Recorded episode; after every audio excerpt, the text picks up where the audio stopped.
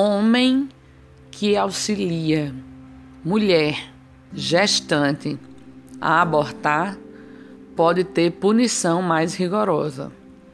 Nesse caso, comprovado que esse homem é o pai e essa mulher é a mãe do bebê. A pena para a pessoa que auxilia uma gestante a provocar o aborto será elevada e ampliada. Ainda mais se esse auxiliar for o pai do feto, né? E tudo isso está sendo. Esse projeto já foi aprovado pelo senador Eduardo Girão. Vou fazer aqui um serviço social falando sobre esse assunto, a qual eu tenho o maior repúdio.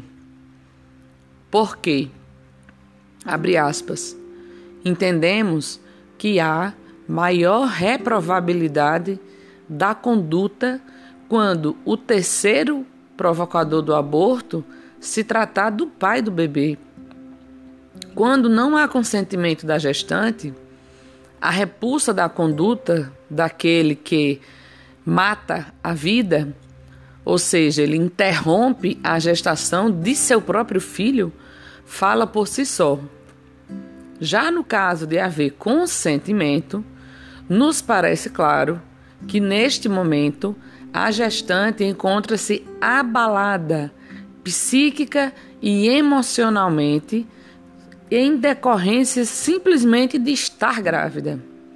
Assim, deveria ser o futuro pai da criança o indivíduo mais habilitado para oferecer conforto à gestante e não influenciá-la a abandonar a vida vindoura sem mais.